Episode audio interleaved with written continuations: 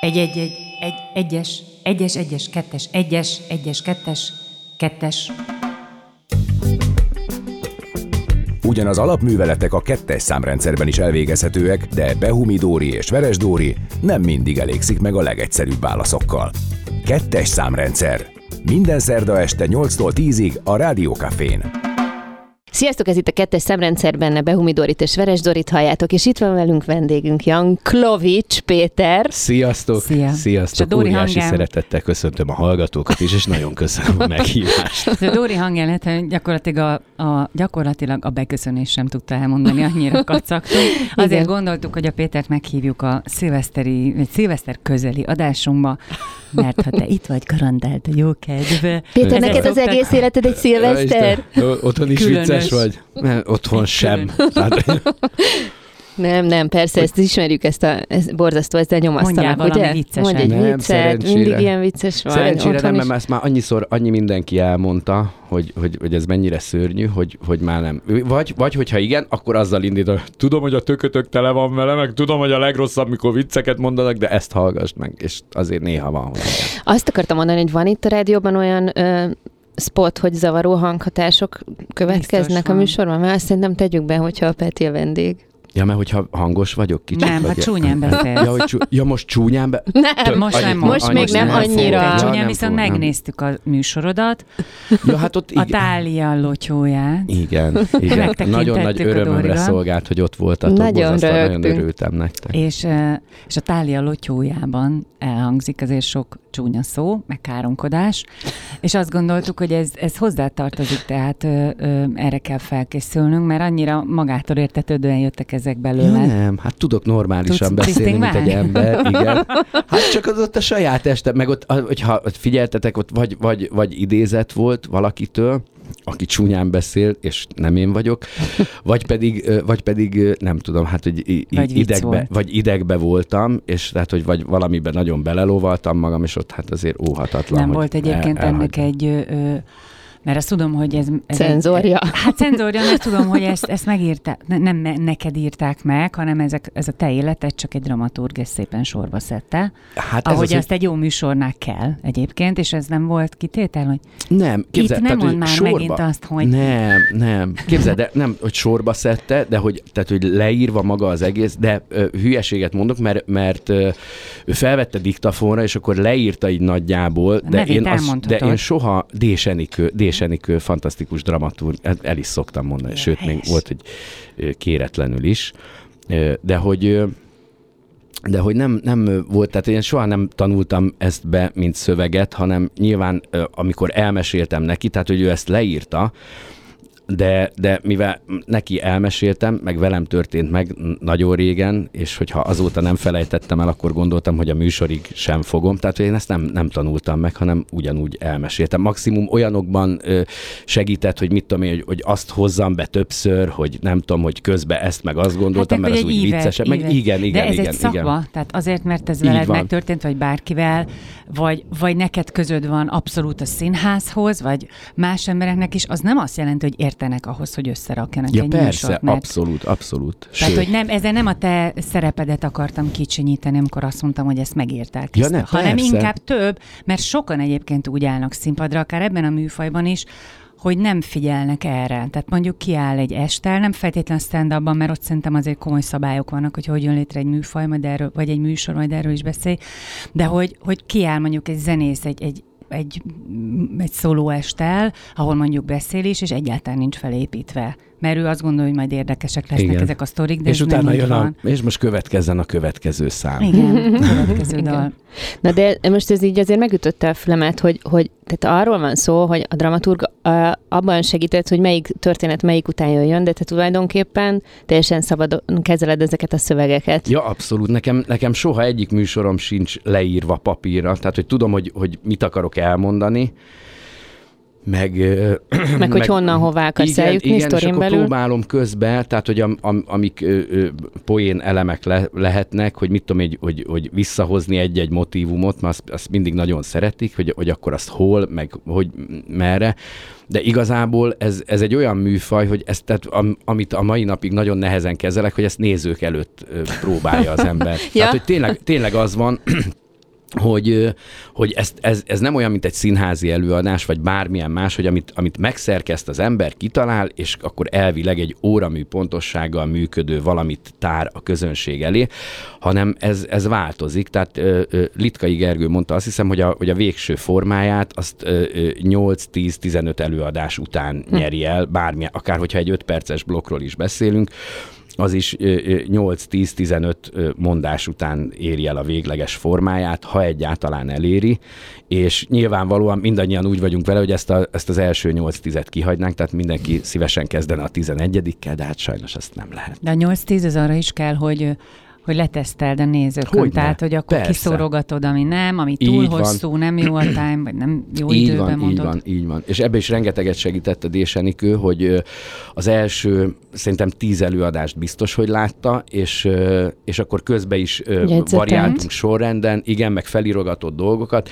és ott már tényleg csak ilyen fél mondatokat mondott, hogy ott szerintem ezt az ettől eddig tartó részt, hogy azt túlbeszéled, ott nem kell annyi információ, ott már mehetsz rá a következőre, tehát hogy abszolút rengeteget segített benne. Ez lehet egyébként, bocs, direkt hangosan szoktam venni levegőt, hogy érzékelt, hogy jön a kérdésem. Dehogy vissük, viccelek. Hallom a levegővételedet. Hallom a levegővételedet, de nem érdekel. Profizmus, ez a 2-es számrendszer. Profizmus. Mondjad, Dóri, mondjad. Hát, ha ugyanazt akarod. Lehet. Hogy... Lehet akkor ezt a végtelenségig csinálni, nem? Mert hiszen minden közönség más, máshogy nevetnek, vagy máskor nevetnek, vagy más poénon nevetnek hosszabb ideig, vagy nagyobbat. Tehát igazából mikor van az, amikor az Enikő azt mondja, hogy na jó, már többet nem megyek, és akkor nem kell többet már ezen változtatni. Mert igazából ezt végtelenségig lehet csinálni. Hogy egy kicsit így, akkor persze, még egy kicsit úgy. Hát figyelj, a vége felé, amikor szerintem egyébként, amikor a Korvinban vagyok, mert nyilván ezt viszem vidékre, meg más helyszínekre, de amikor a Korvinon vagyok... Ami akkor, a Dumaszínháznak a bázisa. Igen. Tehát, hogy az állandó játszóhelyünk, ott egyébként szinte mindig ott szokott lenni, most nagyon sok a dolga. Szerintem most volt az első olyan előadás, ami nem volt ott, amikor ott voltatok ti. Igen, hát de mi ezért voltunk ott, hogy ő egy kicsit... Hogyha az Enikőnek elkerült, igen, azt néztük ott. Tudod, ott a harmadik... De nekem rengeteg kérdésem van erről, hogy hogyan kell készíteni egy stand-upot, meg hogyan szoktatok készíteni. Az a baj, neked is csak kérdéseid vannak, egyre több. Igen. Mert hogy amit én először felírtam magamnak, az, hogy ez egy rettentő magányos színpadi produkció. Abszolút. És te, aki ugye úgy szocializálódtál, színházban nőttél fel, ami ugye a klasszikus csapatmunka terepe. Igen. És az előadásod is erről szól egyébként. Igen, egyébként ezt nem mondtuk még el. Néző gyerekek is tudják. Hát bár mondjuk az, hogy tália lotyolja, abból azért valamennyire ki lehet találni, hogy a néző gyerekek is. Szóval, hogy ezzel hogy lehet megbirkózni, hogy egyszer csak ott állsz, és hatalmas tétje van, mert senki más nincs melletted a színpadon. Egyrészt nehezen, tehát hogy óriási hátulütő, meg ezért nem hagytam el egyik műfajt se, tehát, és hálát adok a jóistennek, hogy a kettőt egyszerre tudom, vagy össze lehet egyeztetni. Úgy érted, hogy a klasszikus színházi produkciókat és a stand-upot? Igen, mert épp ez, tehát hogy mind a kettőnek megvan a hátránya és a szépsége, tehát hogy ennek ez a hátránya, tényleg iszonyúan magányos az ember, és borzasztó nagy tétje van, viszont ugyanez a szépsége, tehát hogyha sikered van, az csak magadnak köszönheted, tehát se jelmez, se díszlet, se kollégák, se rendezés, hanem ott, ha nevetnek, az csak egyedül miattad van. De ha nem, az is. Az is. És hogy mondjam, te mikor érkeztél ebbe bele, tehát mikortól érzed komfortosan magad ebben a dologban? Nem csak a műfajra gondolok, hanem erre, amit most mondasz, hogy igazából te el tudod-e fogadni már, hogy az a te sikered. Szóval, hogy ez a tália lotyója is egy picit szól egyébként arról, hogy egy kis önbizalomhiányos színész, aki 3 mondatokkal próbál kitörni. Ugye majd erről beszélünk, hogy vidéket megjártad kezdőszínészként, és hogy ez egy milyen nyomorúságos sors. Hát sok mindenre emlékszel, legalábbis ez derül.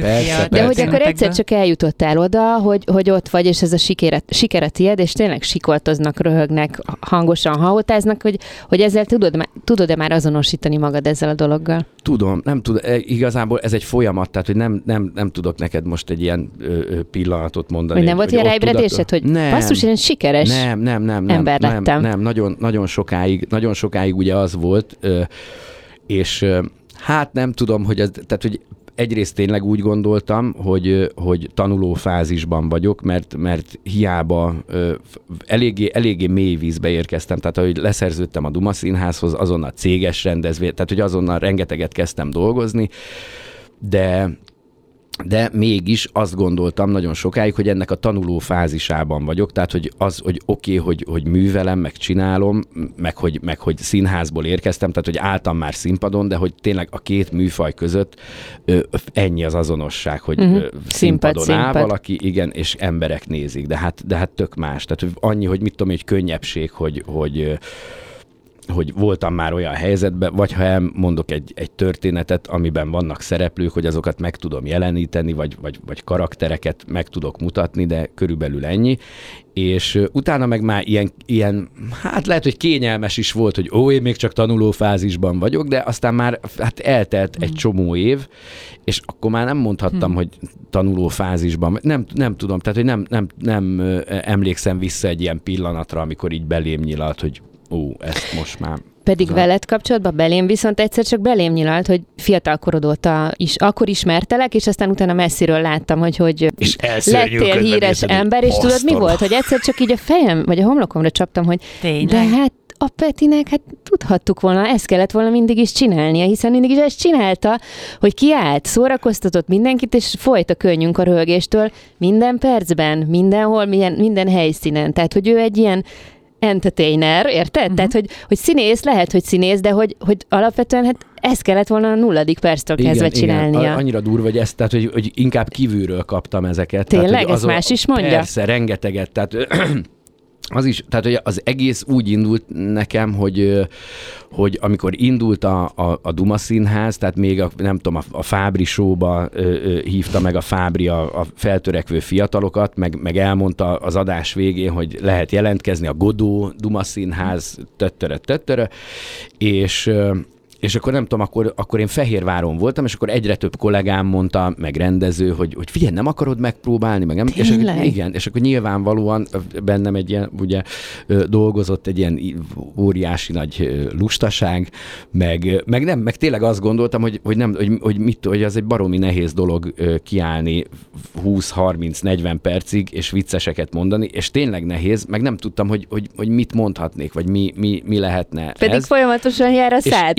Igen, és akkor egyre többen mondták, és a vége az volt, amikor dolgoztunk egy független produkcióval, elmondhatom, a Dömötör András rendezett egy ilyen improvizációkra épülő előadást, ahol volt egy első találkozás, ahol ugye nem volt még szöveg, és akkor az volt, hogy csak megismerkedne mindenkivel, aki játszik benne, és hogy mindenki sztorizzon ilyen éjszakai szórakozó helyekről, romkocsmák világáról volt szó, és akkor csak sztorikat kellett mondani, és akkor tehát hogy bemutatkoztunk, Dömötör András, Janklovics Péter, beszélgettünk, és akkor elmeséltem neki egy sztorit, és így nézett, és az volt az első, hogy figyelj, van ez a Dumaszínház, neked nem mondták még, hogy ez, mondom, de mondták sokan, csak most már hagyját. És akkor így az így belém hasított, hogy először találkoztunk, és ezzel jön, akkor tényleg ki. De akkor még mindig sokáig nem volt, meg én nem vagyok jó vizsgázó, tehát hogy már akkor is az volt, hogy a Dumaszínházba úgy lehetett bekerülni, hogy volt, meg azóta is van ez a Fiatal Félőrültek Fesztiválja nevű ilyen amatőr, tehát jelentkezhet bárki, és akkor ott van, és akkor ott a közönség... Ez kb. Egy casting is egyben? Hát igen, kb. Igen, és hogy én nem vagyok jó vizsgázó, és én azt gondoltam, hogy Litkai Gergő ott ül karbatett kézzel, és majd ő eldönti. És Belicai Balázs, ugye, aki akkor már Dumaszínházas volt, meg nagy név, ő mondta, hogy ez nem így van, meg hogy neki pont ezt tetszik az egészben, hogy semmi hierarchia nincs, meg nem a Gergő dönti el, hanem a közönség, hogy aki nevetnek, az jó, aki nem nevetnek, az nem jó. És ez tényleg, tehát, hogy nyilván lehet árnyalni, de a lényege az ez. Az nem volt benned, hogy Tehát egy kicsit ez a színészi lét, vagy a színházi létnek a felsőbbsége, hogy de hát én színésznek készülök, nem fogok elmenni humoristának. Igen, ez nagyon érdekes, hogy van-e itt ezek között ilyen... Annyira durva, hogy hát nem volt bennem. Nem volt bennem, mert egyrészt tehát, hogy azért látszik, hogy azért ez nem annyira piskóta dolog, uh-huh. De hát ezt nem sokan tudják egyéb. Vagy hát így lehet, hogy a laikusok, de szerintem az emberek nem gondolják azt, hát, hogy ez az egyik legnehezebb műfaj szerintem. Figyelj, még a színháznál is nehezebb. Persze, csak ki kell állni, aztán azt csinálni, amit ismerkedni igen, de hát akkor az van, hogy hát... Tessék csinálni. Igen. De... Hát, nem tudom, hogy ezt most... De hát ez remélem nem hallgatják sokan meg.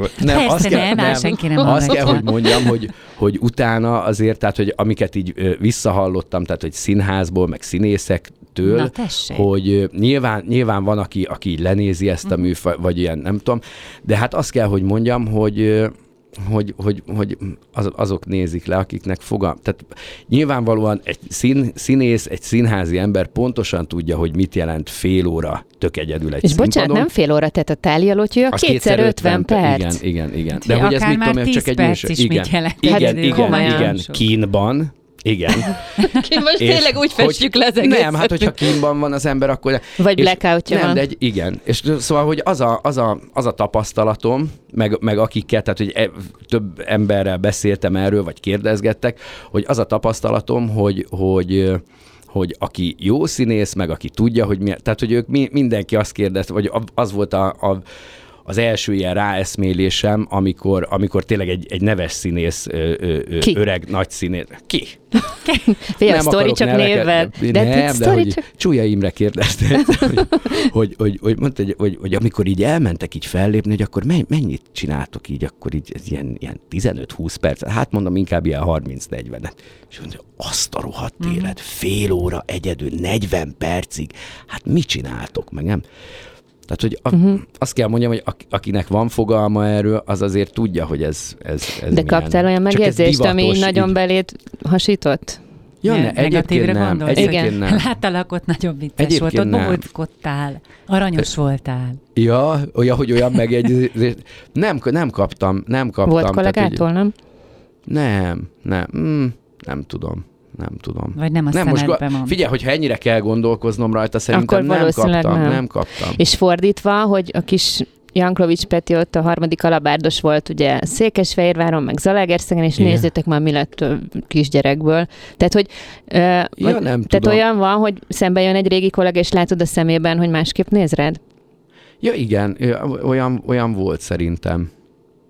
Ez annyira kemény, amikor az embereknek így megváltozik annyira a fura egyébként, hozzáállása. Figyelj, a mai napig különben van egy ilyen kettősség, mert ugye, tehát, hogy játszom színházi előadásokban is, meg ugye Dumaszínház már elég régóta van, most már 13 éve, és hogy mindig az van, hogy amikor, nem tudom, a Dumaszínházba, nem tudom, beülünk sörözni, és akkor sztorizgatok, és nagyon megmutatok egy-két figurát, akkor néznek össze, tudod, hát színész, persze. És amikor meg színházi próbán ökörködök, tudod, ő ilyen vicces fiú. Tehát mindig az, neked, hogy megvan a támadási felőd, hagyja, tudod, ő ilyen vicces fiú. De neked ez nem okozott akkor. Nem, de hogy is, mert ezek nem, mert ezek, tehát hogy azt érzed, hogy mi az, ami ilyen, amit így viccesen mondanak. De nem is a visszajelzések miatt, hanem hogy benned. Tehát, hogy benned nem volt ez, hogy most el kell döntenem, hogy most ez vagyok, vagy az vagyok. Nem, mert így, hogy csinálom, tehát, hogy pontosan tudom, hogy egyik sem könnyebb, tehát, hogy szóval én pontosan látom mind a kettőnek az előnyét, meg a hátrányát, meg a nehézségét, tehát, hogy igen. Viszont kerekítsük le ezt a sztorit, amikor azt hiszem, hogy mindenki erre vár, hogy igen, amikor úgy döntöttél Dömötör András utolsó megjegyzése után, hogy mégis elmész erre a castingnak nem nevezhető fellépésre, hogy meséld el ezeket, ezt az élményedet. Figyelj, akkor még mindig munkálkodott a lustaság, meg a rettegés, hogy a premier közönség 4000-es vérnyomás, meg nem tudom, hanem még ott van egy zsűri, vagy Litkai Gergő, vagy nem tudom, tehát hogy akkor még mindig semmi.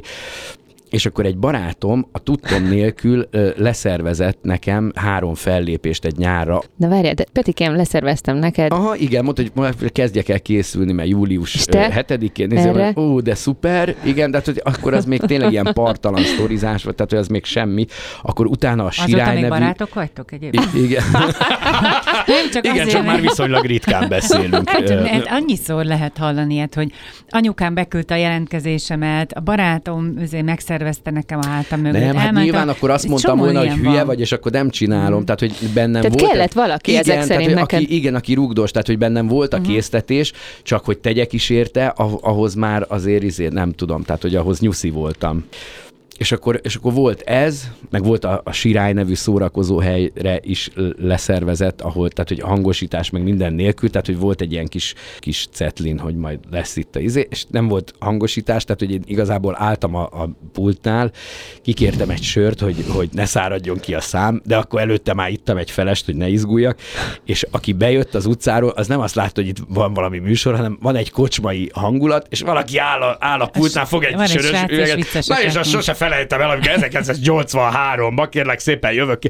Tehát, hogy ilyen teljes agyrém volt, de közben meg mégis annyira furcsa, hogy volt egy közös interjú, valami, nem tudom, pesti műsornak, vagy valaki csináltak egy ilyen közös interjút, hogy Láng Anna Máriával kette. És mondom, hát persze, hát mondom, úristen, hát óriási rajongója vagyok, meg emlékszem, hát csodálatos színésznő, és találkoztunk, és az interjú kapcsán bemutatkoztam, és mondta, hogy igen, de mi találkoztunk, hogy ő a Sirályba látott engem, és hogy mit tudom én, 10 évvel ezelőtt, és hogy ő már akkor azt gondolt, hogy atya úristen, ez mekkora bátorság így kiállni. És ott így abszolút így ledöbbentem, vagy így azt éreztem, hogy de jó. És ez bókránk számított egyébként, mert valakinek azt mondják, hogy nagyon bátor vagy, amikor valamit hát egyébként csinál. Igen, hát figyelj, hát nem mert tudom, egyrészt ő mondta, tehát igen, nyilván igen, az igen. Csak lehet ennek tudod egy ilyen kis igen, de én ezt nem, igen, de én ezt nem, de nem veszem olyan, de nem, mert egyébként akkor nem is voltam jó, tehát hogy már az, hogy bátor, hát az csodálatos. Már valami. Folytatódik a 2-es számrendszer itt a Rádió Kafén Veres Dórival, Behumi Dórival és Janklovics Péterrel, aki a vendégünk. Aki nem tudná, hogy kicsoda, akkor elmondom, hogy ő színész és humorista, jó? Jaj, köszönöm szépen. Egyébként így írnád ki, ha lenne névjegykártyád ebben a sorrendben? Ja, a sorrenden nem gondolkoztam sose. Meg akkor azt nem tudom, így, mert én így mondtam, nem tudom, jó? Mert már volt. Akkor így fogom. Hát ha lesz névjegykártyám, de hát most már azokat SMS-be küld. Sajnos öreg vagyok. De hogy... Tehát, hogy az, hogy melyik legyen elő, azon sose gondolkodtam. De hogy így mindig, de kérdezték, igen, hogy melyiket szeretem jobban, vagy, és erre mindig azt mondom, tehát mind a kettőt ugyanúgy szeretem, és ami az egyikben hátrány, az a másikban előny, tehát, hogy így nagyon jól kiegészítik egymást, úgyhogy örülök, hogy nem kell sorrendet tennem. Megígértük, hogy a bátorsággal folytatjuk. Hogy amikor Litkai Gergő meghívott a Dumaszínház csapatába, és akkor ugye akkor volt hát ugye pont ezt gondoltam, hogy ennek az előzményét meséld el. Akkor utána rákötök a bátorságra, jó. Mert azért ennyire oda tudok figyelni, mert egyébként ezt is a stand-upnak köszönhetem, hogy néha rá tudok kötni, hogy nem felejtek el mindent. Mindig csak néha, és pár dolgot. Hogy hogyan? Igen, hogy... Igen. Egyébként innen most már nagyon röviden rá tudok kötni, hogy volt ugye, ez 2007-ben volt ugye az első ilyen fellépésem ezen a szórakozóhelyen, aztán egy másikon még 2, és még 3 egy barátom alaksori kocsmájában, ahol... Hát tehát, hogy ezek ilyen, nem mondhatnám még kimunkált fellépésnek, és akkor volt ugye az ominózus Sziget reklám 2009-ben, ahol valamilyen bulvár magazin, hát egy csodálatos bulvárlap felhívott, hogy akkor csinálnának velem interjút ennek kapcsán, annyit hoztak ki így a velem való beszélgetésből, hogy egyébként a főnököm is reklámmal lett ismert, a Székesfehérvári Színház akkori igazgatója, Vasvári Csaba, ő a sármos állatorvos, a nem tudom én milyen bankreklámból. Mert ők is tudtak kötni. Igen, hát mondom, ez ennyire szuper, hogy ez kiderült.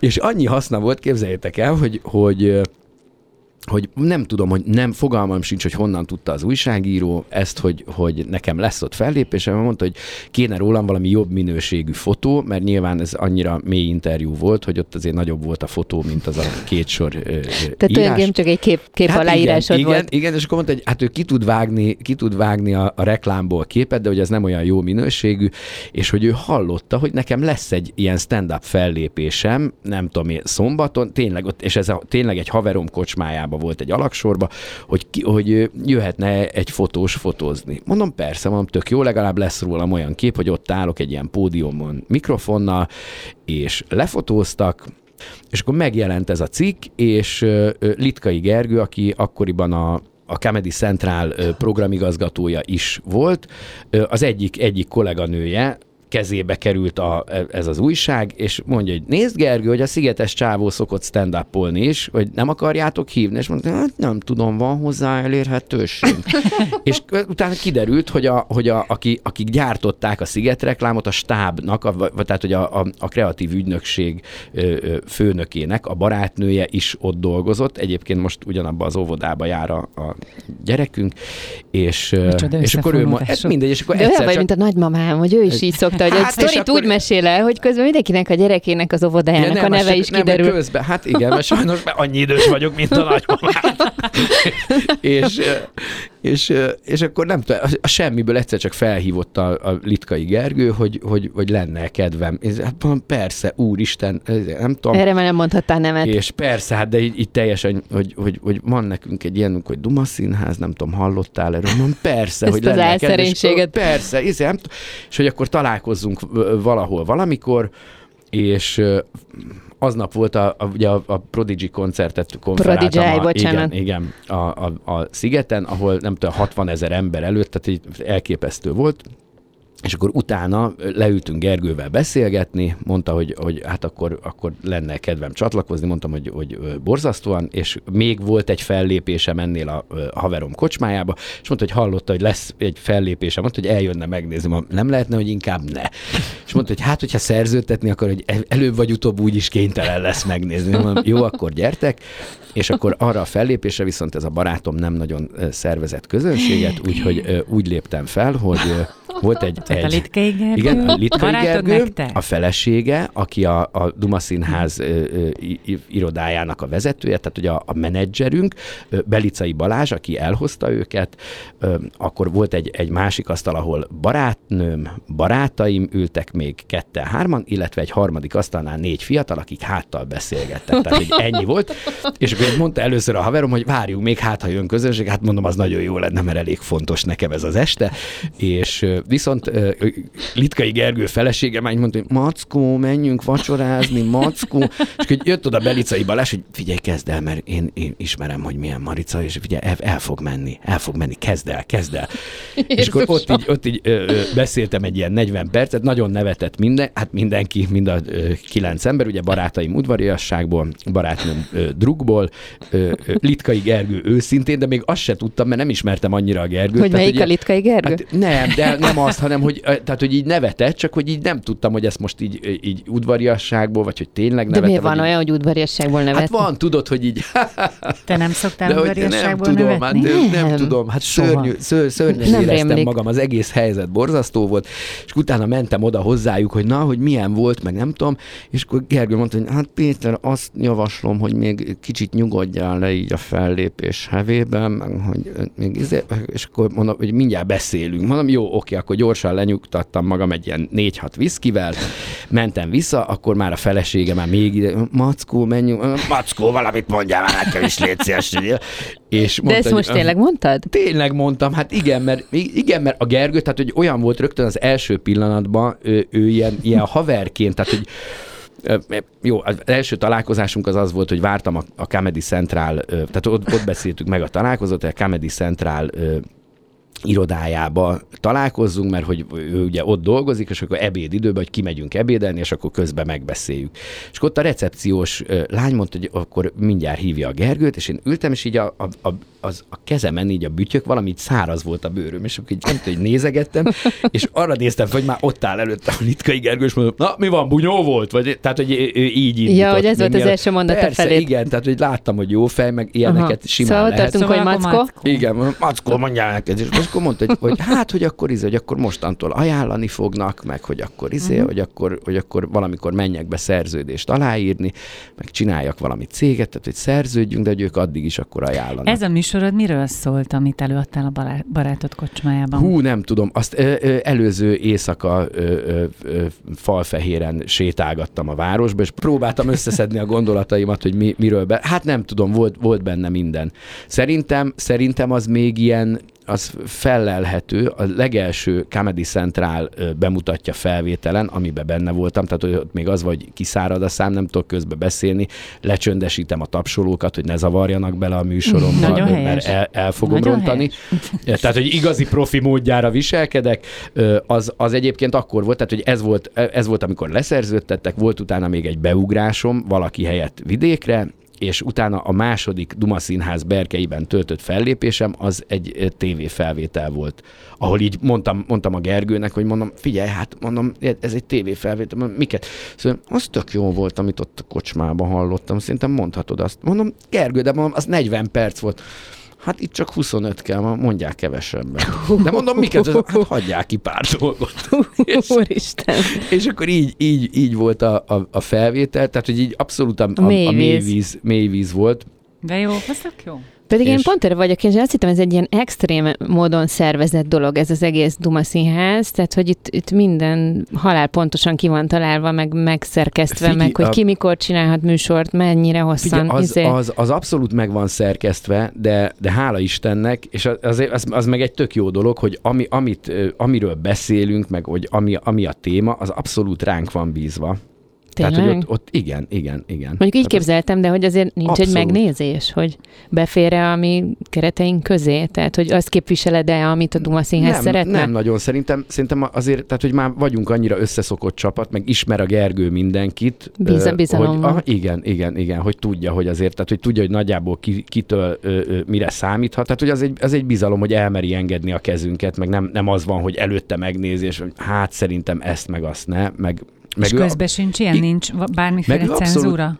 Nincs, figyelj, ő szabadságot ad mindenben. Ezért van meg mindenkinek a saját közönsége, meg ez is egy tök nagy fegyvertény, hogy ahányan vagyunk, annyiféle stílust képviselünk, illetve mindenkinek megvan, meg szerintem ez az egyéni sikernek, ez abszolút záloga, hogy mindenkinek legyen meg a saját hangja, mert hogyha valakire akarsz hasonlítani, vagy olyanokat mondasz, hogy az ilyen ilyenes, vagy olyanos, vagy azt megérzi a közönség. Tehát, hogy ha valakinek nincs saját személyisége, meg saját amiből táplálkozik, akkor az nem lehet szerintem igazán sikeres. És egymás előtt sem szoktátok tesztelni a műsort? Tehát amit van az XY-nak új műsora, akkor rögtön beültök már közönséggel, sőt, hát vagy előtte? Hogy mentünk autóval valakivel fellépni, és akkor nem tudom, hogy viccelődtünk az autóban, és este már hallottam azokat tőle. Hanem amiket ő elmondott, hogy átképzel, de most hallottam egy ilyen dalszöveget, meg nem tudom, röhögcsértünk az autóban, és akkor az, hát mostanában olyan dalszövegek vannak. De hát szerinted akkor ő ezt tudatosan tesztelte, vagy ez csak ott a fejéből kipattant? Nem tudom, valaki, hát nyilván van aki tudatosan. Én nem szeretem ezt, tehát, hogy mert ez tud hamis lenni. Úgyis az számít, amit a közönség. Tehát, hogyha azt gondolom valamiről, hogy az alkalmas lehet arra, hogy színpadra vigyem, akkor miért tesztelem a kollégámon, mikor úgyis egyszer csak majd nézők előtt, és ők döntik el. Tehát, ha meg nem, akkor meg miért mondanám el neki is? Vagy akkor elmondom neki, de akkor azt meg nem viszem színpad. Tehát, én attól félek, hogy lenyúlják a poénomat. Az nagyon szigorúan veszi a Gergő. Történt már ilyen, és az ott nagyon komoly szankciók. És ez hogy? Hogy ami kettőtök elesett meg, aha, akkor ezt kimondja el. Ja, nem tudom pontosan idézni, és ugye klasszikusokat vagy pontosan, vagy sehogy, de Charles Bukowskinak van valamilyen mondása, hogy minél többször van elmondva egy történet, annál közelebb kerül ahhoz a verzióhoz, ahogy valóban meg kellett volna, hogy történjen. Készítek el, amikor én kommunikációs szakra jártam, és a Szegvári Kati volt az egyik tanárom, aki gyakorlati órát tartott, és a legelső órán az volt a feladat, hogy körbe álltunk, és ő sugott a mellette lévőnek valamit, egy pár mondatos történetet, mint hogyha egy újságíró kimenne valahová terepre, és nem tudom, hallaná, és jegyzetek. És hogy a végére mi lesz belőle. Abból a történetből semmi nem volt valós, nem és nem stimmelt ahhoz képest, ami az eredeti pár mondat volt. Úgyhogy tényleg ez egy nagyon fantasztikus dolog, ahogy az ember a saját gondolataival, meg a szája íze szerint átír egy történetet. De hogy ez a poénlopás, ez hogy volt? Tehát ja, nem. Mi nem, az etikája? Hát, hogy abszolút nem etikus, de szerintem ezt azért tartjuk mindenki. Hát nem tudom, de volt olyan... Hogy derül ki egyáltalán? Hát figyelj, mivel, hogy színpadon mondják, azért azt általában kiderül. Na, hát de ennyire súlyos volt a dolog, hogy elhangzott a színpadon, majd valaki egy másik színpadon elmondta. Persze, hát nem tudom, volt olyan, hogy de már többen nincsenek a Dumaszínháznál, akik ezt csinál, de volt olyan, azt én már csak hallomásból, tehát hogy már persze, hogy mit tudom én, hogy később kerültem oda, de volt olyan, aki akkor már nem volt ott, de hogy mondták, hogy az volt, hogy a Godóból ki volt tiltva, tehát hogy az volt, hogy fellépni mehetett, de a többieket nem hallgathatta meg, mert volt, hogy nem tudom, visszaköszönt. És nem lehet, hogy ez néha öntudatlan, mert nemrég az Animal Cannibals volt a vendégünk, akik azt mesélték, hogy ők nem annyira hallgatnak magyar rap zenét, mert hogy az ember valahogy öntudatlanul néha a rímeket, néha a gondolatiságot is átviszi a sajátjába. Az oké, de az más az, hogy mit tudom én, hogy egy mondat, vagy egy szófordulat, vagy egy olyan hasonlat, hogy átvevés, meg ez a slangbe is, hogyha valakitől hallasz valami olyan slang kifejezést, azt átveszed, az oké, de az azért más, hogy mondjuk egy komplett 5 percet beszélsz ugyanarról. Nem tudom, volt egy ez és megtörtént, és már ő sincs a Dumaszínháznál, de volt olyan, hogy nem tudom, hogy valakinek volt valami Forma 1-es sztoria, igen, és akkor valaki más ugyanazt a sztorit pont, és mondta, hogy hát figyelj, ne haragudj, de hát ez az én blokkom. És így, hát igen, de te Alonzóval mondtad, én meg Fizikellával. Tehát úgy így, ez volt a izé. Tehát... De ez nagyon béna. És aztán igen. És nincs olyan, mert nekem még ez lenne a rettegés tárgya, hogyha te bőrödben lennék, hogy egyszerűen elfogyott a sztori. Köszönöm szépen, hogy erre igyem. Dehogy nem. Én nagyon félek, hogy lennék. Nem. Hogy nem fog tudni eredeti gondolatokat. Nem, most konkrétan a Peti, de hogy nem ha Peti lennék, hanem ha nekem ezzel kéne foglalkoznom, ezt úgy értettem. De ezt hogy jut eszedbe? Szerintem ilyen nincsen. Hát ezt kérdezem, hogy van-e. De elképzeljétek, nem, de nekem nem is az, hogy nem, attól nem félek, hogy nem tudom, hogy nem jut eszembe új, vagy nem tudom. Hát, hogy nem történt, mindent elmondtál, ami megtörtént, és már nincs más. Hát akkor, de van az, ami nem történt meg. De hát nem feltétlenül sztori, vagy hanem nem tudom, tehát hogy rávilágítani dolgokra, tehát hogy ez most, amit láttatok az önálló est, tehát hogy ez ilyen sztorizós volt, nem? Ezek mind megtörténtek. De hát igen, de nem ez nem történt igen, meg. Tehát, ez nem jutott eszembe eddig. De nem az, figyelj, de nem az, nem sztori, hanem hogy nem tudom, hogy mit tudom én, hogy... Egy gondolati vicc. Síkon végig, mert igen, hogy mit tudom, hogy milyen, tehát hogy nem tudom, van egy ilyen dalszöveges blokkom, hogy hogyan születhettek a dalszövegek. Tehát ezek ilyen fikció, meg megfigyelés alapú, tehát egy csomó minden. Nem, nekem inkább attól van félelmem, vagy tényleg nap mint nap eszembe jut, hogy mi van, hogyha egyszer majd nem lesz kíváncsi rám senki, csak anyám, ő meg ugye nem vesz jegyet, mert őt beviszem ingyen, és akkor egyszer csak nem lesz aki. Hát mit teszel az ellen, hogy ez lesz ne velem, ha kihullott a gitár a kezemből. Igen, ettől sokan féltek már művészek. Tényleg, Dóri, te félsz ettől? Persze, abszolút. De miért? Hát mások dalait énekled. Nem hát, tök jó, és nem fogsz tudni énekelni? Hát vagy pont azért. Miért? Szerintem meg te nem vagy ebben a csapdában, mert te meg te vagy. Érted? Igen. Hát de te meg te. Hát jó, de... jó lesz ez. Ez egy nagyon jó műsor. Néha te vagyok. Hogy mi az, aki mondjuk itt kapcsolja be a rádiót ennél a részt, hogy te meg te.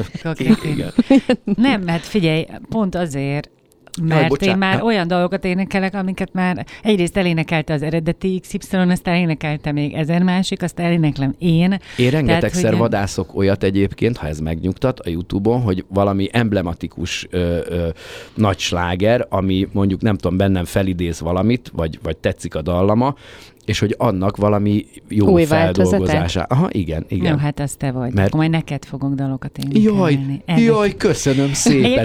Lehet az a következő lemezet címe, hogy Janklovics Péternek szeretett. Dalok Péternek. Jaj, de jó. Na, hát megérte eljönnöm. Nekem volt ez a naív feltételezésem, hogy valahogy elfogy a sztori a stand-upos agyában, de kiderült, hogy ilyen nincs, mert hogy az meg élet nem termel. Sztori, igen, meg hogy nem csak sztorikban gondolkozol. Tehát, ami foglalkoztat, vagy aminek látod a visszásságát, és azt amihez hozzá tudsz nyúlni. Igen. Na és itt a lényeg, hogy... Meg minden nap történnek az emberrel, tehát hogy ha már mondjuk maradsz a sztoriknál, akkor minden nap történik az emberrel valami. Nem az van, mert ezt is szokták kérdezni, hogy már úgy járok-e a világba, de nem. Csak hogyha ha van rá agyam, és észreveszem, hogy ebből milyen jó, akkor azt igyekszem megjegyezni. De például... vannak ilyen végtelen kutak, nem? Mint például a gyerekek, hogy a gyerekek azok állandóan mondanak, termelnek. Igen, de és egyébként készülünk is egy hasonló műsorra, Tóth Eduval, mert neki is 2 fia van, és nekem is, és kb. Hasonló idősek, de hát nyilván az is már mindenkinek volt, tehát hogy mindenki elmesélte, hogy cserélt pelenkát, hogy hány tarcon a gyerek, amikor milyenek beteg volt. Igen. Téma az lehet, hogy ugyanaz, de ahány ember, tehát mindenki másképp nyúl hozzá.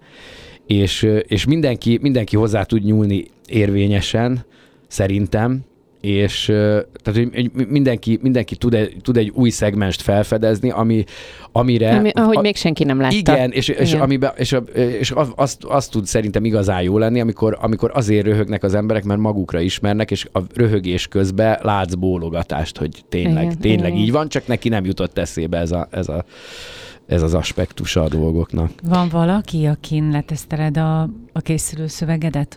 Otthon el szoktam mondani a feleségemnek ilyen rövidebb blokkokat. De hát ő rajongó. Igen, de hát ő nagyon nevet, meg akkor minden. De általában különben ilyen tök jó ízléssel, vagy azért hallgatok rá, mert attól függetlenül, hogy nyilván biztos elfogult, de nem tudom, a női megérzésben nagyon-nagyon hiszek, meg bízom, és általában mindig beszokott jönni, hogy nem tudom, hogy amire azt mondja, hogy ez egy szerinte ez nagyon jó lesz, akkor az tényleg, és amire meg hát, hogy nem rossz, de nem tudom, az meg úgy igen. Na most azt mondtad eddig, hogy nagyon hosszú idő volt, amíg eljutottál odáig, hogy már nem tanuló pozícióban vagy ebben a műfajban, és ezt nem mondom, hogy most már tudnál tanítani, vagy nem tudom, hogy... Most arra merem elhinni talán. Tehát, hogy ez tényleg, ez az önálló est, az, hogy az van, hogy ott tényleg egyedül vagyok, és ott nem az van, hogy eljöttek a produkció miatt, vagy eljöttek azért, hogy eljöjjenek este szórakozni, és akkor van 4 fellépő, hanem ott az tényleg az van, hogy miattam jöttek-e. Igen. És akkor most merem azt kimondani, de hát most is azért félve.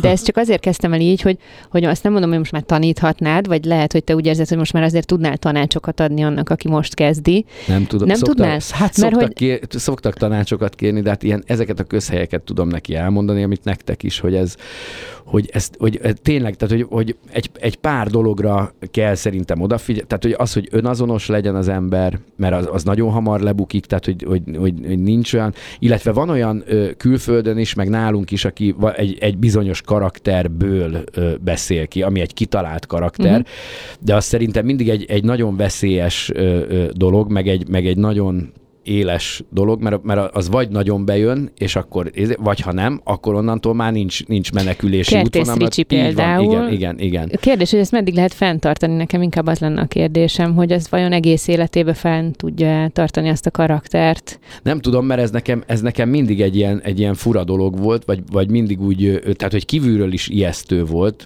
mert hogyha megfogja az embereket, meg nem tudom, akkor tök jó. Működik. Igen, csak hogyha nem, akkor viszont meg nem tud arrébb menni, és akkor máshonnan elindulni a nevetés felé, hanem akkor már ott be van határolva.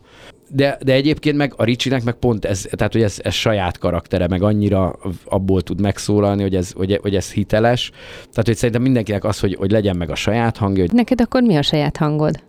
Te mi vagy? Nem tudom. Hát nem tudom, ez a kis... Hát ilyen kis cinikus mitugrász, aki néha felidegesíti magát. Meg önironikus, én, igen, önironikus. Igen. Mert a Dórinak volt egy ilyen észrevétele, vagy lehet, hogy ez az enyém volt? Már nem az enyém volt. Hogy ostorzod magad, ugye folyamatosan, ami egyébként egy humorforrás, ez nem kérdés. Igen. Mindegy. Igen, azért mondjad. Igen. Ezt nem elmondtad. Én nem emlékeztem, remélem, hogy egy Dóri emlékszik. De hát már rólam szólt, igen. Kudarcaidból építettél föl tulajdonképpen 2x50 percet. Hát igen. Igen. Következő kérdés. Nem, de hogy nem csak a kudarcaimból, vagy ilyen de egyébként igen, tehát hogy mert nyilván az a vicces, de hogy én ezt azért találtam ki, mert hogy már nagyon érett az, hogy önálló est, és akkor nem volt számomra kérdés, hogy mi legyen, mert ezek mindig akkor ilyen tematikus est, meg az a jó, hogyha egy téma köré tud fonódni, mert itt ki lehet bontani hosszabb dolgokat. És akkor egyértelmű volt, hogy a színházi kalandjaid. Igen, hogyne, mert azért, mert egyrészt más műsoraimba is belopóznak, meg akárhogy is nézzük, tehát hogy eddigi életem során már hosszabb az idő, amikor jelen volt a színház, mint amikor nem. Tehát, hogy amikor de nem ez volt kötelező, hogy az első egész estés rólam szóló est, az legyen az, ami ez a honnan jöttem tematika? Ja, nem, dehogy nem, mondom, semmi sem kötelező, csak nekem nem volt kérdés, hogy akkor mi. Mert egy csomó minden bennem maradt ezekből. Meg azért meg sok humorforrás van ebben valóban. Tehát igen, érdekes, mert érdekes egy színházi világ, egy kulisszavilág, egy rákészülés, tehát mondjuk egy fiatalnak így a botladozásai, hogy hogyan indul el valamerre, hogy mik a visszajelzések, aztán mi történik fiatalként elhelyezkedni egy ilyen közegben. Szerintem ez tök érdekes. Tehát ez mindenképpen egy nagyon hálás. Úgyhogy gratulálok, Péter. Én nagyon szépen köszönöm. Igen, de hogy igazából itt erre akartunk azt hiszem rákérdezni, hogy amikor az öniróniát használja az ember, akkor annak mi a határa? Tehát, hogy meddig érzed a vicces lúzernek magad, és mi az, ahonnan már tényleg az embert inkább így megsajnálják, és ez már nem annyira vicces. Ja, nem, szerintem nincs határ, tehát, hogy ez nem, hát attól függ, hogy ezt én hogy vezetem fel, tehát, hogy nem akarom nyilván, hogy megsajnáljanak, meg nem is az a... Tehát, hogy igen, nem sajnáltunk egyébként. De, hogy, nem, itt nem történt meg ez, csak hogy mennyire veszélyes ezzel játszani, amikor már az ember tényleg így ilyen lúzernek állítja mindig be magát, hogy akkor esetleg egy idő után... Ja, nem tudom, nem mindig, meg hát hűha, szerintem ez egy ilyen terápiás dolog, meg hogyha megfigyelitek, még aki nem állítja be magát lúzernek, vagy ahogy fogalmaztál, vagy ha jelen időben, amikor történt vele az, amit elmesél, és nagyon nevetsz rajta, amikor történt vele, akkor biztos, hogy vicces. Ő nem nevetett. Igen. Szóval, hogy nekem mindig az van, hogy ez a beszólogatást celebekre, ezekre, azokra, akik tudnék beszólogatni, akiket szeretek, azokat lehetne csak igazán, mert akiket nem szeretek, azokat nem figyelem, azokat nem is szeretném reklámozni, még ezzel sem, hogy fikázom őket, vagy beszélek róluk, akiket szeretek, azokról meg nem mondanék rosszat, mert nem akarnám, hogy nekik rosszul essen. De van ez a vonal is a stand-upban egyébként. Ja, persze, igen. Persze. De te ezzel nem tudsz azonosulni. Hát ez a roast. Amikor volt a roast, ugye, hogy mindig volt egy főszereplő, és akkor... égetni kell gyakorlatilag. Igen, és akkor ez Amerikában ez egy bevett formátum, és akkor nálunk meg is állt, mert nyilván ezt élőben nem lehet, mert mit tudom én, volt azt hiszem Majka, Gangsta, volt az első, volt a tévében a Nagyferó, meg volt talán azt hiszem Majka, és akkor rájöttek abban szereplők, hogy ez melós, hogy akkor menni mindenhova, meg nem tudom. De amúgy ott meg, tehát hogy az volt, hogy ott is többen voltunk a Dumaszínházból, de hogy nekem az fel sem merült, hogy én jelentkeznék erre, vagy ez lenne kedvem. Tehát, hogy nem gondolom, hogy ennek egy műsornak kéne lennie, hogy én ott valakit fikázok. Tehát, hogy nekem az a formátum, az így nem jött be. Nem tudom, amerikait láttam egyet-kettőt, amik nagyon jók voltak. Van olyan, hogy ellessel valamit, valami technikát, vagy jó időzítést, vagy nem poént, de mondjuk valami akár stilisztikai dolgot a kollégától, vagy akár a külföldiektől, akit nézel. Hát figyelj, stilisztikai dolgok, azokat most már nem is a kollégáktól lesem el, hanem azok tényleg egy ilyen leírt, tudva lévő dolgok. Litkai Gergő tartott több ilyen workshopot, meg hívott meg külföldi előadókat. De egyébként tényleg, amin egyébként nagyon kevésen tudtam ott lenni, mert akkor volt a rádió, meg nem tudom, tehát hogy hiányoztam erről az óráról, ezt sajnos nem tudom. Igen. Poénmondásból sajnos kettes voltam. Ezt kérdezte egyik kollégám, hogy és milyen egyébként a színésziskolában, van sírás óra. Mondom, igen, van sírás óra, meg nevetés óra van, ez a kettő. Sírás óra. És hogy mit tudom én, tehát hogy mondjam, ennek vannak formai metódusok. Igen, van például mit tudom, a rend, amikor valaki belelovalja magát valamibe, és akkor valamin felidegesíti magát, hogy már azon röhögsz, hogy és akkor azt görgeti. Ezt tovább. Igen, meg de nagyon szeretem. De te magadtól is idegeskedsz, nem? Igen. Amúgy is egy ilyen ideges típusú csávó vagyok. És a többi meg nem tudom, tehát hogy azokat meg nem lehet, tehát hogy nyilván ritmusérzékem az van valamennyire, tehát hogy azt tudom, hogy nem tudom, hogy valameddig eljutni, és akkor csak így letenni a pontot, de még utána oda tenni valamit. Meg az tényleg a gyakorlatban, hogyha egyszer véletlenül úgy csináltam, vagy nem tudom, hogy akkor hallom, hogy azon röhögnek, akkor legközelebb már bátrabban, és akkor 2-vel később az már rögzül, hogy tudom, hogy ott nem tudom, mondok valamit, leteszem a pontot. De még valamit ráteszek. Igen, és ez nagyon vicces, amikor ilyen... Igen. Hogy a másik, amivel már operáltam nyilván, mert ebből volt előnyöm, ha volt, már operáltam nagyon régóta, hogyha egy helyzetet festek fel, hogy akkor a szereplőket meg tudom jeleníteni, eljátszani. Mint színész, igen, hogy eljátszom. Tehát, hogy az nagyon sokáig sok kollégám problémája volt, vagy hogy ők például ezt irigyelték nagyon, hogy azt, hogy eljátsza. De hát nyilván, tehát, hogy mindenki fejlődik, aki színpadon maradt. Mindenkinek van valami erőssége. Igen. És az például az is egy ilyen skill, vagy egy ilyen technika, hogy kiszólsz a közönségnek? Tehát megszólítod őket? Igen, ez most is volt, amikor néztünk. Igen. Mert ezt gyakran sokan élnek. Igen, mert azt egyrészt én is szeretem, másrészt a közönség is, tehát hogy nekem mindig azzal volt a bajom, hogy hogyan kezd bele az ember, tehát hogy mi a felvezető, tehát hogy hogyan kezd, és akkor kérdeztem még a kezdetek kezdetén a Litkai Gergőt, hogy kezdjem el, vagy hogy indítja el az ember ezek, és mondta, hogy hát én úgy szoktam kezdeni, hogy jó estét kívánok, sok szeretettel köszöntök. Gergő, mondom, ne szórakozzám át, mondom, légy szíves, hát mondom. És akkor mondta, hogy egyszerűen elég, hogyha hiszek abban, hogy azért jönnek oda az emberek, azért fizetik ki a jegyárat, hogy valaki feljön, és vicceseket fog mondani. Nem kell ezt így megágyazni neki, hanem igen, tehát hogy ők tudják ők is, meg én is. És nagyon sokáig így nem tudta, és akkor gondoltam, hogy nem tudom, hogy megnézem tévébe, hogy ki hogy kezd, és nem tudom már kit láttam, de arra konkrétan emlékszem, hogy felkonferálták, és így, jó estét kívánok, van egy barátom, aki olyan kövér, hogy és már egyből így a közepébe, és mondom, jó, köszi, akkor ezzel de is kivagyok. Nevetünk rajta. Igen, de hogy de miért szóval szerinted ez nem működik? Neked ez van, amikor egyszerű? Működik, de hogyha mondjuk olyan helyen vagy nem tudom, tehát meg kell nyerni a közönséget. Mondjuk és falunapra gondolsz, és akkor... Akár ott hát is. Te is pontosan jól tudod, nem? Hogy amikor kimész, akkor én még mindig bizonyítani kell. Én mielőtt eléneklem a rögtön. És azt ismerik, hogy és ha szerencséd van, akkor azon jobban nevetnek, mint a dal végén.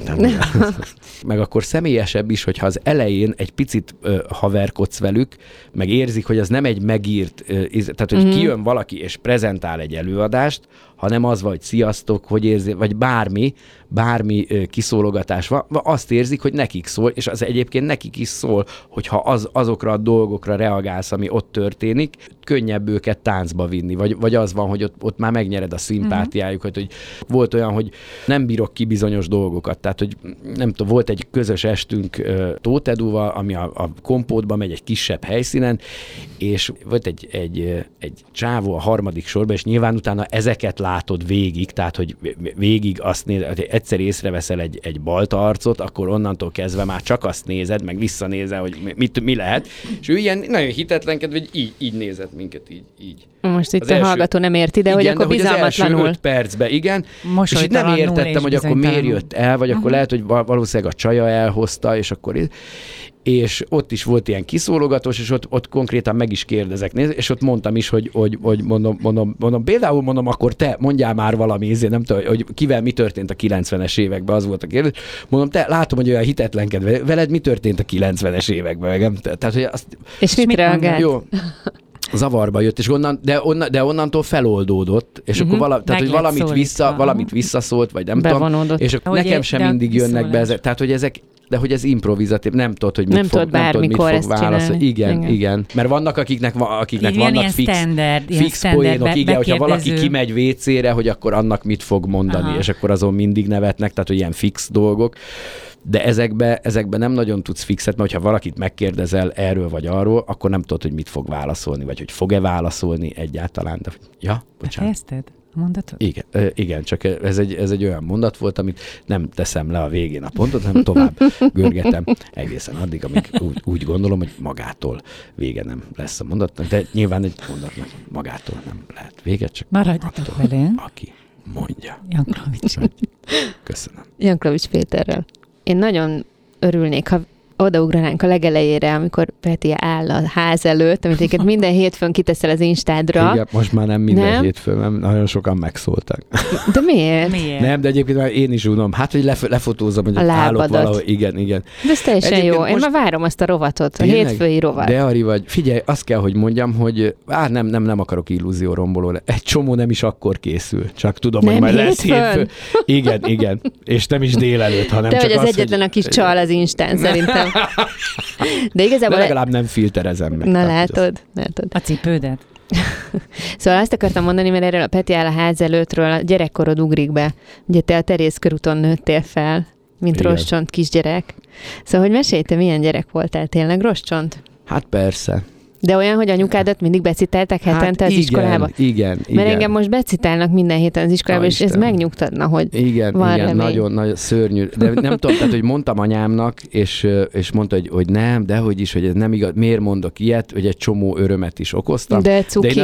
De én erre nem emlékszem. Tehát, hogy csak arra emlékszem, hogy ekkora fejjel jött utána, nem tudta, hol vagyok, nem? Tehát, hogy borzasztó, hogyha fele ennyi idegeskedést kapok a gyerekeimtől, akkor nagyon-nagyon megkeserülik egyrészt, másrészt meg nem, meg hogy tudom, hogy miket csináltam gyerekkoromban, meg fiatalkoromban, hogyha azt, amit akár anyám nem is tudott, de hogy azért... Neki is csak megszépítette a távolságban. Igen, azért tényleg falhoz csapkodnám az akkori önmagamat, hogy normális vagy te. Vagy amit elmondtam az önálló estben, hogy tényleg volt olyan, hogy ültünk a szórakozó helyen, és anyám kinézte a telefonkönyvből a telefonszámát, és felhívta, hogy ott vagyok-e. És tényleg jött a pincér, hogy Janklovics Péter van önök, természetesen én vagyok, az édesanyja keresi telefonon, és akkor mentem le anyámat megnyugtatni, hogy ott vagyok. De, folytasd a beszélgetést. De amúgy meg persze. Mármint, hogy szerettem volna hallani, hogy mit mondasz az anyukádnak a telefonon. Szia, jaj kisfiam, hát nem tudtam hol. Itt vagyunk az Amigóba, fiam, nem ittunk semmit. Abszolút minden, aki megyek haza, olyan kis... Hány óra van ilyen? Szörnyű. Na jó, de akkor már 18-19 voltál. Igen, de hogy addig is, hát gyerekkoromban is rengeteg, hogy az, hogy amikor én meghallom a Kovács Katitól, az úgy szeretném meghálálni, vagy legalább megpróbálni, akkor könnyek gyűlnek a szemembe. És én mindig erre gondolok, hogy vagy bármi, nem tudom, mikor segítek. Igen, hogy bármikor még segítek anyámnak valamiben, hogy nem, mondom, anyu, legalább valamit próbálok törleszteni abból a rengeteg évből, amit elvettem tőled. Mert tényleg, nem tud, hát én tényleg arra emlékszem, hogy mindig behívták az iskolába, azért mindig voltak. De mi volt a baj veled a suliban? Hát hogy ilyen kis nem tudtam csöndbe maradni. Tehát zavartad az órát. Igen.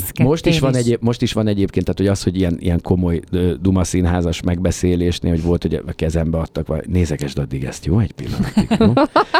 Volt, hogy ültünk tényleg az irodába, egy tárgyalóba, és van ez a nagy vizes ballon, amiből így vizet lett, és akkor egy idő után így elkezdtem unatkozni, és elkezdtem azon dobolni egyre vehemensebben, és egy 20 évvel legfiatalabb kollégánk, Szabó Balázs Máté, aki nem tudom, most azt hiszem, most már belépett talán a 24. életévébe, vagy 25-be, így nézett, és így azt mondja mellette ülő neki, figyelj, annyira látszik a Peti, hogy ő soha nem dolgozott sehol normális helyen, ahol tényleg...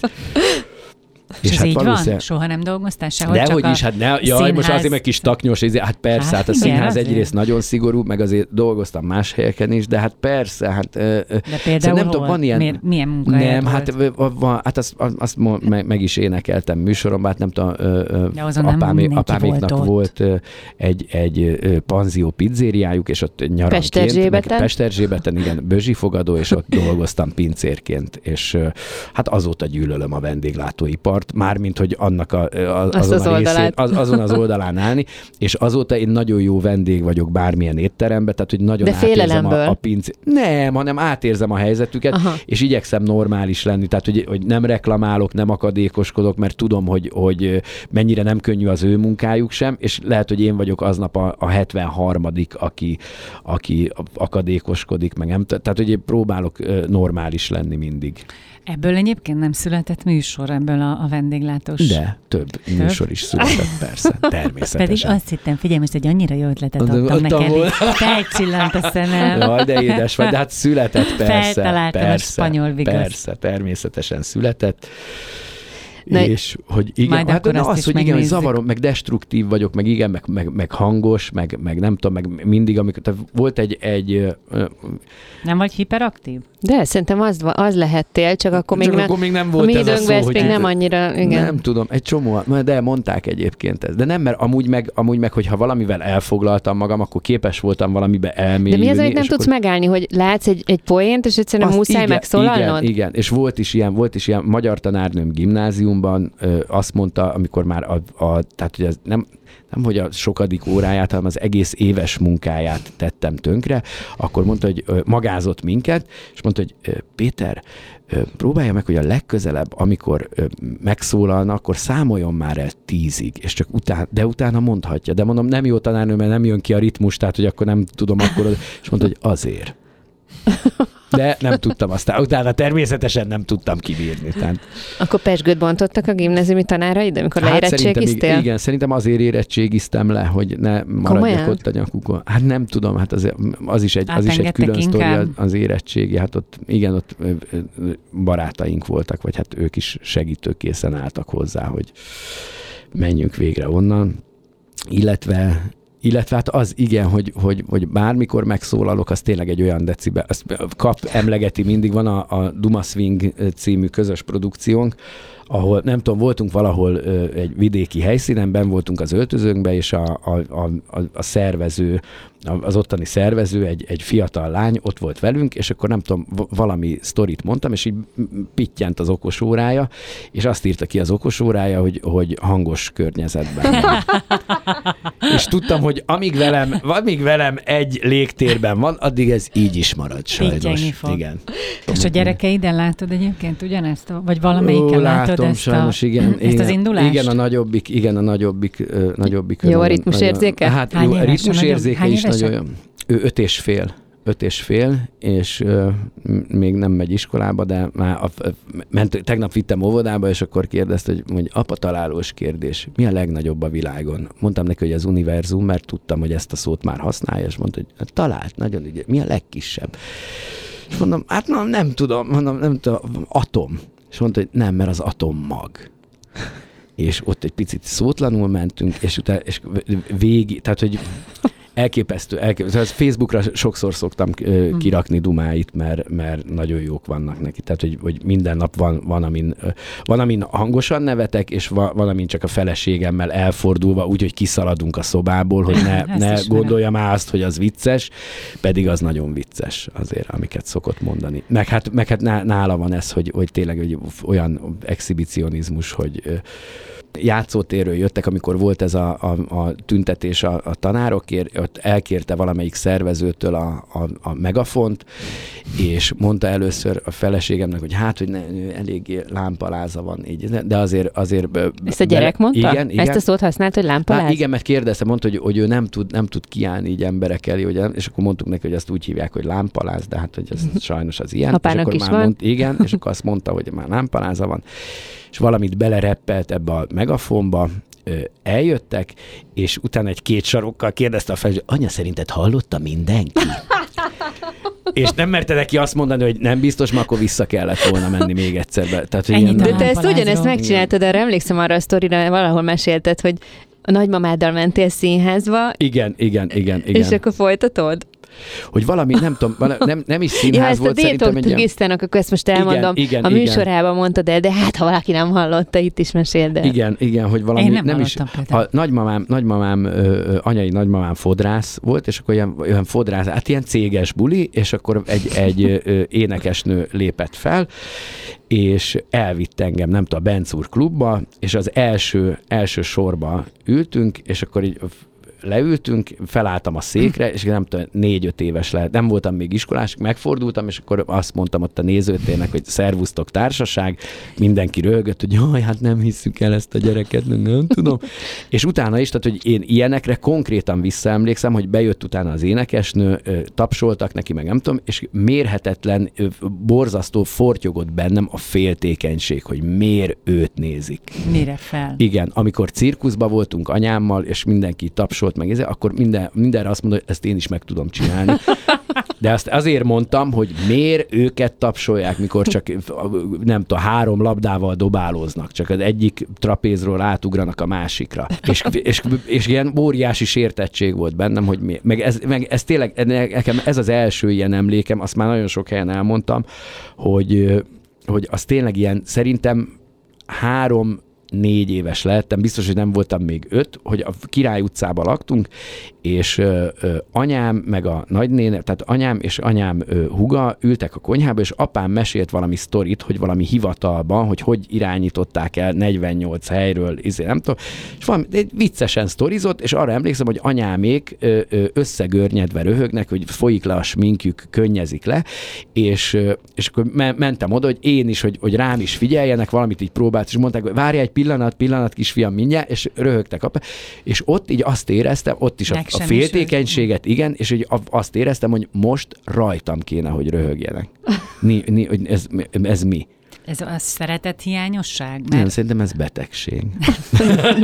Nem, hogy mindig arra van szükséged, hogy mindig kapjál egy ilyen visszaigazolás pozitív, vagy egy ilyen figyelmet. Lehet, de nem gondolnám szeretethiánynak, mert közben nem, tehát, hogy nem volt olyan közeg nekem sehol. Ahogy mesélsz tehát, róla, otthon minden oké volt. Hogy ez vett téged körbe. Iskolában, meg iskolában, óvodában, nem, tehát, hogy nem volt az, hogy... Vagy nyilván nekem, tehát, hogy ez volt a fegyverem, hogy viccelődtem mindig, de hogy nem ért soha olyan atrocitást, tehát, hogy mindenhova könnyen beilleszkedtem, azonnal megvoltam, nem tudom. Szóval nem a bizonytalanságodat akartad ezzel palástolni? Nem tudom, hogy ez folyamatos figyelem deficit. De egyébként igen, és így ezt sajnos a nagyobbik fiam, tényleg ezt látom. Na de várjad, de most azért egy fél mondatból azt érzem, hogy te viszont apukától örökölted ezt valószínűleg? Ja, egyébként lehetséges? Igen, abszolút. Ő is ilyen nagy dumás? Abszolút, hát igen, tehát ő ilyen nagy dumás, meg haverkodik mindenkivel. Nem, azt szerintem az anyai nagymamám, meg ő volt, hogy régen mindig, nem tudom, így amikor altatott minket, akkor énekel, de ilyen nagyon szépen, meg nem tudom, meg ilyen sanzonokat, tehát, hogy azt... Igen, mert te nagyon jól énekelsz, nem tudom, azt tudják-e a hallgató. Jaj, köszönöm, igen. Hát ezt tőled hallani. Hát ezt... mit mondjak? Hogy rosszul? Hát az igazad. Hát akkor viszont nem olyan jól. Akkor úgy intonációs, mint hallásbeli problémák is. Ebben az estetben is számos dal van, és nagyon klassz dalok, és tök jól énekled őket. Én majd köszönöm szépen. Szívesen, Péter, szívesen. Szóval, egyébként ezt igyekszem még becsempészni minden műsor, mert azt nagyon szeretem. Hát szereted a műzikeleket, operetteket, ezt tudjuk, és akkor énekelni akarsz. Gyakorlatilag az egész műsor arról szólt, hogy gyűlölöd az operettet. Hát tényleg, nem csak, hogy nem érzem most így 2022-ben létjogosultságát annyira, hogy... Jó, nem nyitjuk ki ezt a vitát. Jó, ne nyissuk meg ezt a mappát, igen. Igen, viszont akkor van egy ilyen folytatólagosság, akkor ezek szerint anyai nagymama, apukád. Igen, szerintem mindkettőjük vére benned. Igen, szerintem ez egy ilyen, tehát hogy ilyen kombó, tehát hogy onnan ezt, onnan meg azt. És akkor kisfiadnak, hogy lesz ez, hogyha egyszer csak így eléd áll? Nem tudom, de hát hogy... nem tudom, mutattam, pont a Désy Enikőnek, mikor ezt próbáltuk, akkor mutattam valami megnyilvánulását, ahol hát nem tudom, csak az volt, hogy a feleségem a válla felett vette kamerával, mert ott magába beszélt valamit, és akkor hogy ne vegye észre, hogy válla felett vette egy telefonnal, és ment oda a gyerek, és látszik az arcán, amikor meglátja, amikor észreveszi azt, hogy kamerázák, és azonnal, tehát hogy azon így vált, és azonnal valamit elkezd szerepelni, és így nézte lesápadva a Désy Enikő, és együtt mondott, hogy féljetek. És tényleg azt érzem, hogy nem tudom még, hogy mi lesz vele. Szerintem ez tök jó. Persze, szerintem is csodálatos. Most jön a szilveszter nem sokára. Úgyhogy mondj vicceket. Egyrészt mi isunk egy pezsgőt. Gyertek akkor pezsgőzni, trombitálni az Oktogonra, mindenféleképpen ott találtok este 10-től reggel 5-ig. Neked például tényleg hogy néz ki a szilveszterem? Hát nagyon régen úgy néz ki a szilveszterem, hogy hát, hogy dolgozom. Most jelen pillanatban azt tudom, hogy lesz egy ilyen zárt körű valami szállodába este, és hát így megyek haza. Szerintem utoljára gimnazista koromban voltam úgy rápörög, vagy akkor szilveszterkor nagyon jó buli kell, hogy legyen, és mikor mindig azt vettem észre, hogy szilveszterkor általában nagyon rossz bulikba csöppenek, vagy az, vagy egyik helyről vándorlunk a másik, és egy ilyen véget nem...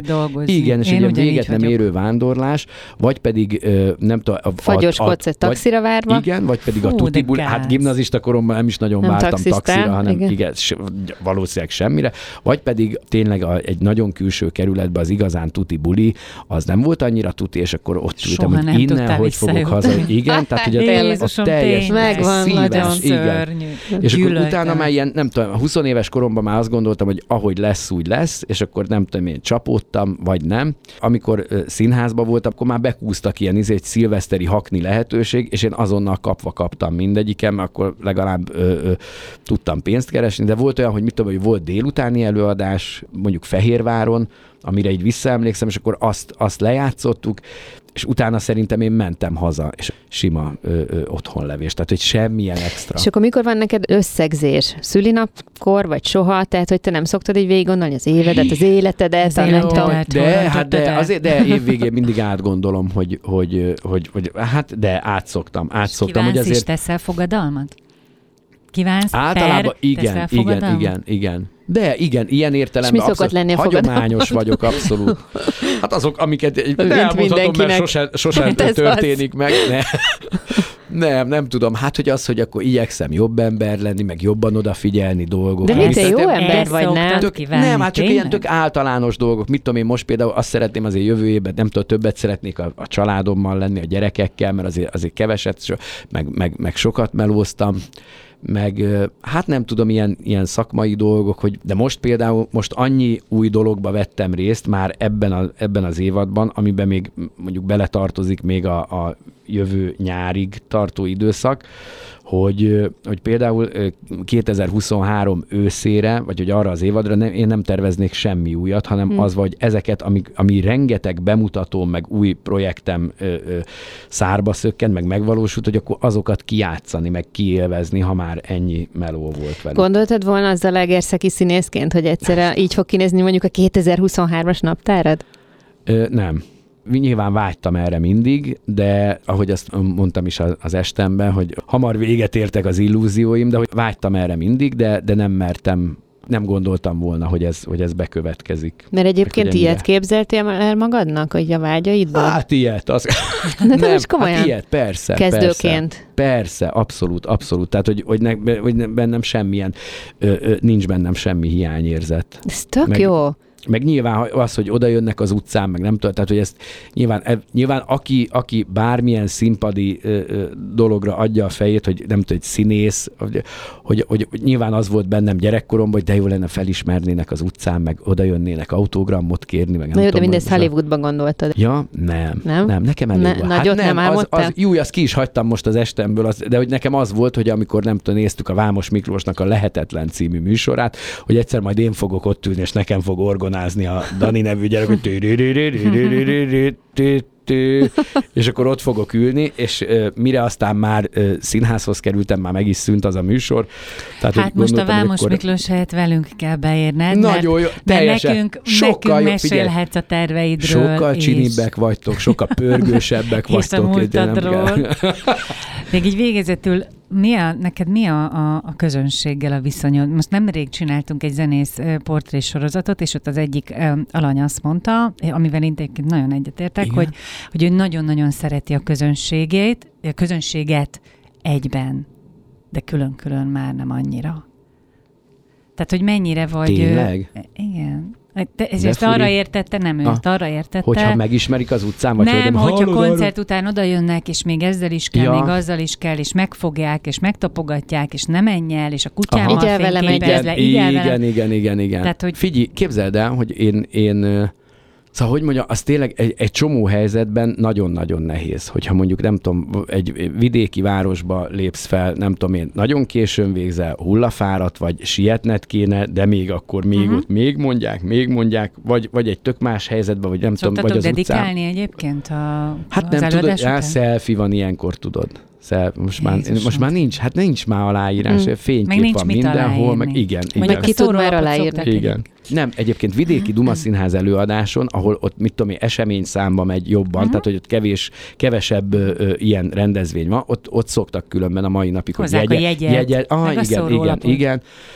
De egyébként hát ilyen közös élményeitek van. Egy csomószor van olyan, hogy igen, hogy nem tudom, hogy terhes, meg nem, de pont ezt akartam, hogy én azért mindig emlékszem rá, hogy amikor én 10 éves koromban arra vágytam, hogy színész legyek, vagy nem tudom, vagy utána még később is, amikor Zalaegerszegen arra vágytam, hogy jobban ismerjenek, hogy akkor mindig ez volt az álmom, hogy utcán megállítsanak, autogramot osztogathassak, és mikorra már ezt elértem, addigra ez a része már abszolút nem érdekel, tehát hogy ezek már így lekoptak rólam, viszont igyekszem visszaemlékezni az akkori énemre, és akkor meg nem tehetem meg azt, hogy amire akkor vágytam, és meg hát ne haragudj, most sietek. Ez lett itt a végszó. Janklovics Petinek köszönjük szépen, hogy itt volt velünk. Köszönöm szépen a meghívást. Boldog új évet nektek is, és a kedves hallgatók is. Sziasztok!